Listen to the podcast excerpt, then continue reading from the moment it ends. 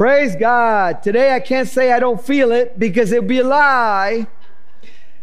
Thank you, Lord. Thank you, Lord. Thank you, Lord. Thank you, praise team. Thank you, Jesus, for being here in this place. I just got to pray before we start. Lord, Heavenly Father, we just thank you for your presence in your place. We thank you, Lord, for your spirit that is so sweet in your house. We thank you, Lord, for bringing each and every one of us here today to receive and to praise and to just rejoice, oh Lord, in what you're going to do today, this very day, by the power of your Holy Spirit. Oh, Heavenly Father, we come in expectation of the power of God being shown in this place, right here, right now, today. And we don't know what you're going to do, but we know you're doing. We know you're working. We know you're moving. And so we just declared in the name of Jesus that today is going to be a blessed day in this place. Bless me, O Lord, as I bring your word. Give me your thoughts. You've already done that. Give me your direction as I share your thoughts, Lord, as I share your word. I pray that in Jesus' name. Amen. Our scripture today is from Ephesians chapter 3, verses 14 through 21. I read from the New Revised Standard Version. For this reason I bow my knees before the Father, from whom every family in heaven and on earth takes its name. I pray that according to the riches of his glory, he may grant that you may be strengthened in your inner being with power through his Spirit, and that Christ may dwell in your hearts through faith, as you are being rooted and grounded in love. I pray that you may have the power to comprehend with all the saints what is the breadth and length and height and depth, and to know the love of Christ that surpasses knowledge, so that you may be filled with all the fullness of God. Now to him who by the power at work within us is able to accomplish abundantly far more than all we can ask or imagine, to him be glory in the church and in Christ Jesus to all generations, forever and ever. Amen. Thank you, Lord. Some of you might remember that a couple of weeks ago we began with some scripture from Ephesians, and we established that Paul was writing to a church that was composed of Gentile Christians and Jewish Christians, but mostly Gentile Christians, and that he had told them that they were now part of the great family of God, equally through faith. That he had established that there was not like a second-class member in the family of God. There's no second-class children. We're all called and invited through faith in Jesus Christ to become part of that family. And today, having established that, having shared with them that they're heirs of salvation, having established that they're brothers and sisters in Christ, now Paul says a prayer for those believers who he has been instructing. And his prayer is very important because it reflects his conviction about who God is and who they are in Christ. You know, you can tell a lot by a prayer, by how we pray. And how Paul prayed for these people in the church of Ephesus, to me, is important. He did it on bended knee. Have you prayed on bended knee at any point? I can tell you I have. I don't know if you have. But if you've never been on your knees, even for one prayer, you won't understand this. But if you get down on your knees to pray to God, there's this attitude of reverence, an attitude of awe, in recognition of who it is that you're praying to, in recognition that you aren't worthy, but by his mercy and his grace, he receives your prayer, in recognition that you need him more than he needs you, in recognition that you are incomplete without him.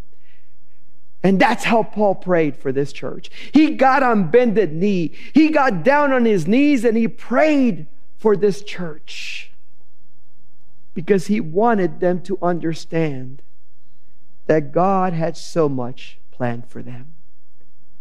You know, God has so much that he wants us to know.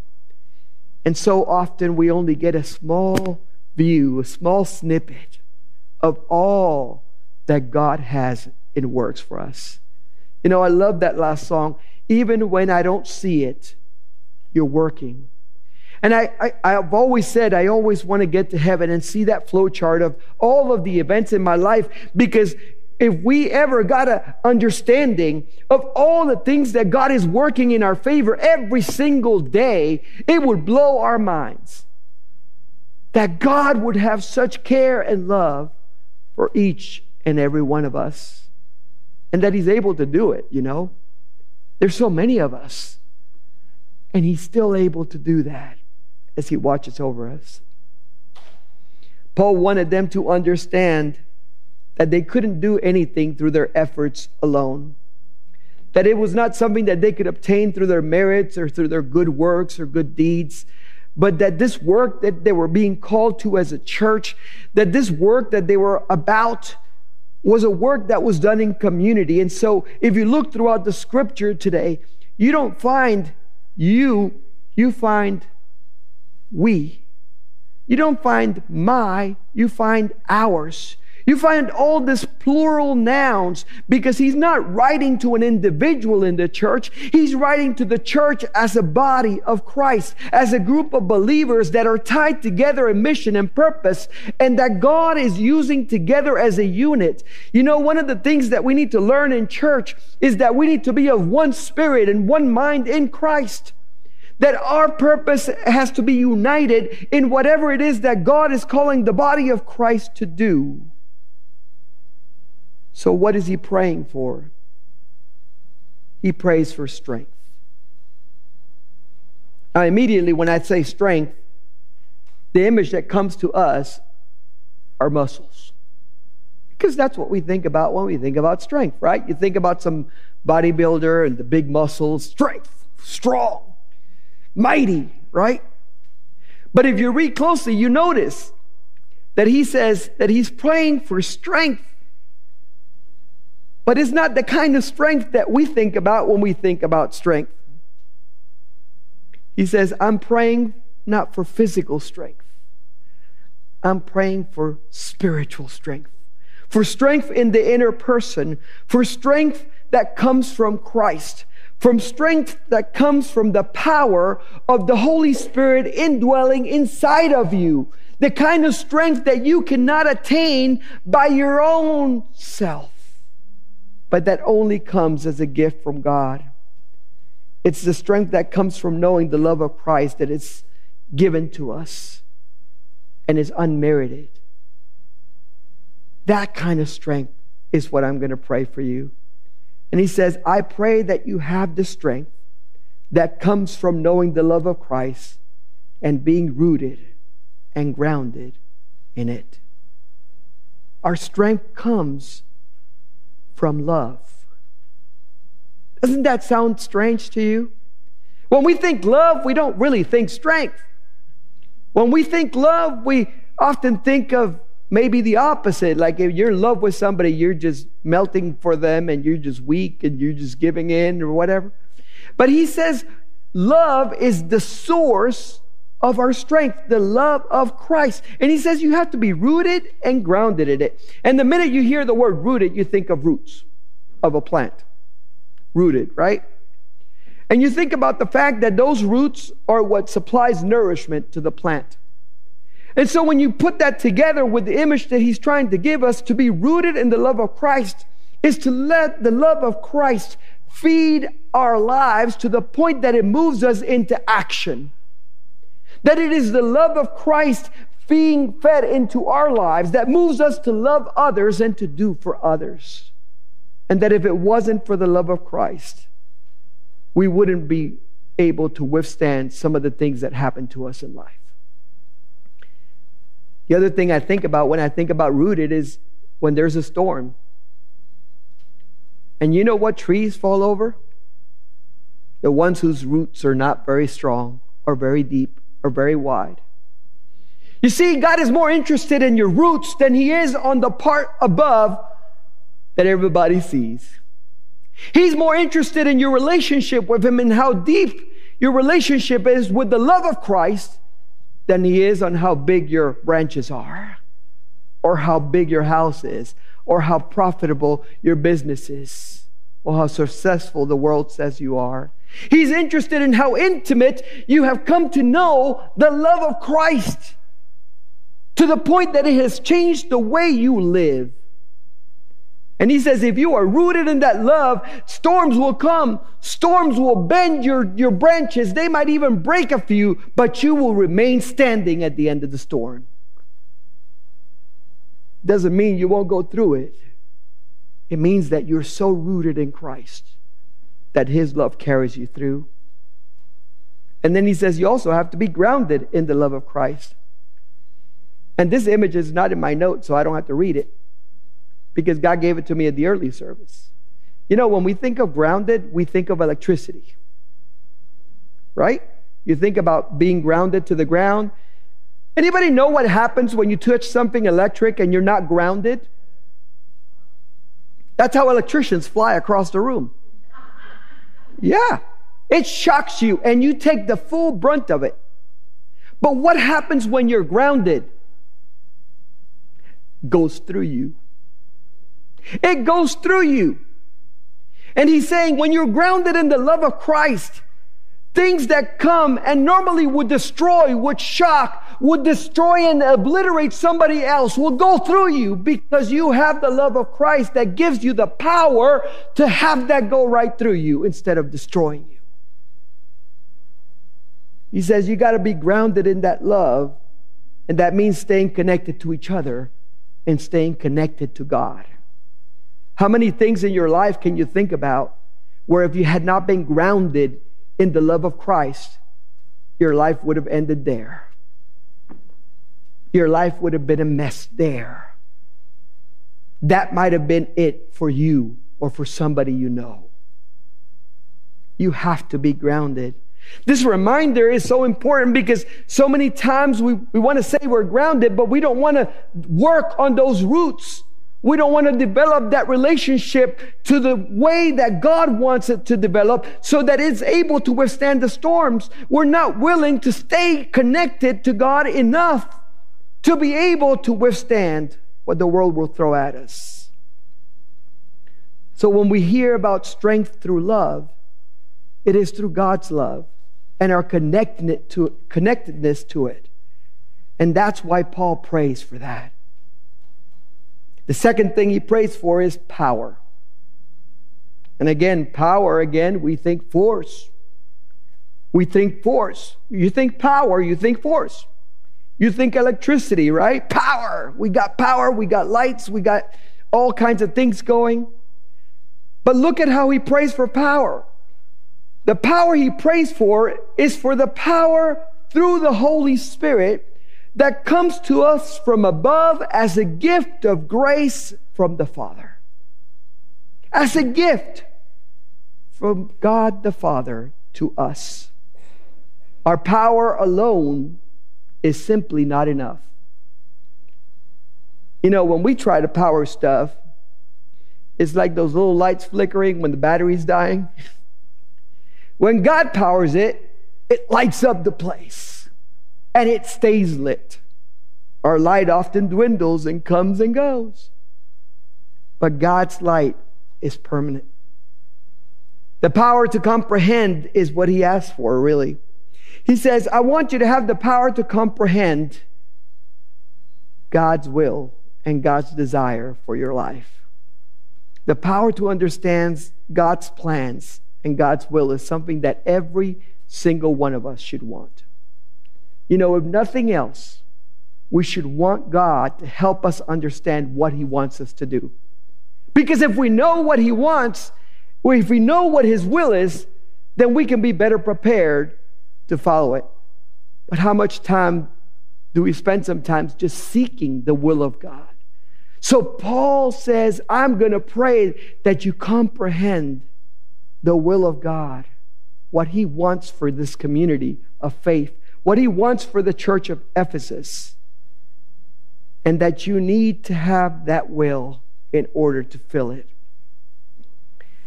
And then Paul prays for them to know the love of Christ that surpasses all knowledge. He says, before you think this is all about learning and understanding through knowledge and through education, Let me tell you that I want you to know a love that cannot be explained through knowledge. Surpasses that which you can comprehend. This is extremely important in a time in which people thought that knowledge was the way to God.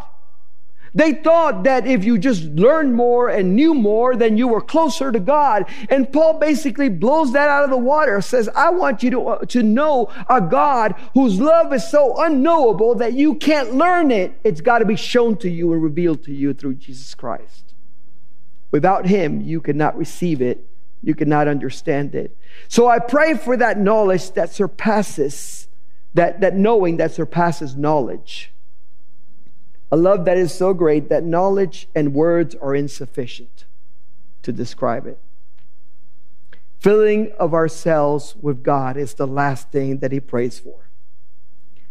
For us to know the fullness of God. And here, you know, when we think about our need of God, when we think that we need God, oftentimes we come to God, we say, God, I need you. And at the first sign of God giving us something, we rejoice and we go home and celebrate and we're done. And what God is saying is, no, this is not what I want.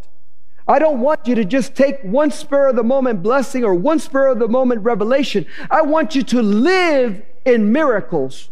I want you to live in the Word. I want you to live in my presence every single day. I want you to want more of me, not less of me. I want you to thirst and hunger for the truth revealed to you in Jesus Christ. And Paul says, I want you to have the fullness of God. Now think about it. You go to a buffet. You don't grab the little plate and grab 2 or 3 things and you're done. You eat until you can barely walk out of the place. And God is saying, I have set the table for you, and I have put all of my blessings and all of my provision and all of my revelation for you in Jesus Christ. Why are you taking the small plate? Why are you not picking the big plate? Why are you not filling up on me to the fullness of what I have to give to you? There's so much more that I want to reveal and give to you and pour out to you. And you just have to open up to it. You know, you have to turn that cup up. You know, you have to receive what God is trying to give you. Paul was praying that they would hunger and thirst for God to the point that nothing would keep them from seeking the Lord day and night. Now, the problem with hunger is you can eat and it'll go away. And after a little while, you're going to be hungry again. And he was saying, we need to have that same hunger for God. That getting God just on Sunday is not enough. I want him Monday and Tuesday and Wednesday and Thursday and Friday and Saturday. That just receiving a blessing here or there is not enough. I want God's blessing every day. That receiving words from God is not just a one-time thing, but something that happens continuously in my life. Because what? Because I'm seeking it. Because I'm searching for it. Because I am asking God to pour out until I am full. Paul's prayer for us is that we will be full of God. That we will experience the fullness and totality of what God has to offer. Do you realize that there's no such thing as too much worship? No such thing as too much prayer? No such thing as I read my Bible way too much this week. There is no such thing as I went to the church too many times this week. There's no such thing as I served God too much. I got to do other stuff now. There is no such thing as too much of God. We can always use more. Paul closes his prayer with a recognition of who it is that he's praying to. And I want you to hear this closely because this is where God's bringing it home. He is praying to the one who is able to accomplish and do far more than we can ever imagine or ask for. This is who he's praying to. This is who he's talking to. Do you realize that our imagination in asking God for things falls short of His best plans for us? Falls short. And you know, we ask God for a lot of stuff. Sometimes the wrong stuff. But our asking and our imagination of what God can do for us is often limited because we believe in God, little g, instead of God, big G. We believe in God, but we don't believe all that God is able to do. We believe in the God that can do this much, but this other stuff He just can't do. And Paul was saying we serve the God of the impossible. We serve the God that can do what is impossible for us to do or even imagine being done. And I got to tell you, today He wants to do the impossible. Today He wants to do the impossible. Since I entered the sanctuary this morning, God said, I am going to do something today. I don't know what. But through the study of the Scripture, I've come to the conclusion that God wants to do the impossible. That today God wants to do miracles in people's lives. Whether it be healing, whether it be something that you've been holding back on asking for because you think that's too big, because you think it's impossible, because you think it can't happen, the likelihood of that happening is not too great. I am here to tell you today that today is the day you ask God for the impossible. Because God wants to answer that prayer. God wants to answer the impossible prayer of your heart. And so today I'm going to open the altar. I'll ask the praise team to start making their way up. I'm going to open the altar because I don't want you to come with your softball pitches to God. I want you to come up to the altar with your fastball. I want you to come with the impossible prayer that you've been holding back on. That prayer that you think just can't be answered or for whatever reason can't happen. I'm here to tell you today that you need to pray in faith, as Paul invited the church to do, and to believe that the God of the impossible is here today. Because I got to tell you, He's here. Whether you want to accept it or not, He's here. And He's ready to receive your prayer. And so I'm going to ask the prayer team to start playing something soft while I say a couple more things. Maybe you are one of those people that has felt that the other people's prayers are always answered and not yours. That for some reason your prayer doesn't make it past the ceiling. And I'm here to tell you that God's been hearing your prayers the whole time. That God has been there for you the whole time. And He wants you to trust Him that He can answer your prayers. That sometimes the answers you get are not the answers you thought you would get. But that God knows exactly what you need in your answer. So I want to invite you to just throw your prayer at Him. Tell Him what it is you're praying for, and then be open to what God wants to answer in return, because God knows what is best for you. God knows what you need, not what you want, but He wants you to pour out your heart. Come to that altar. Put it down before Jesus. Today is the day God wants to do that miracle for you. Let us worship. The altar's open.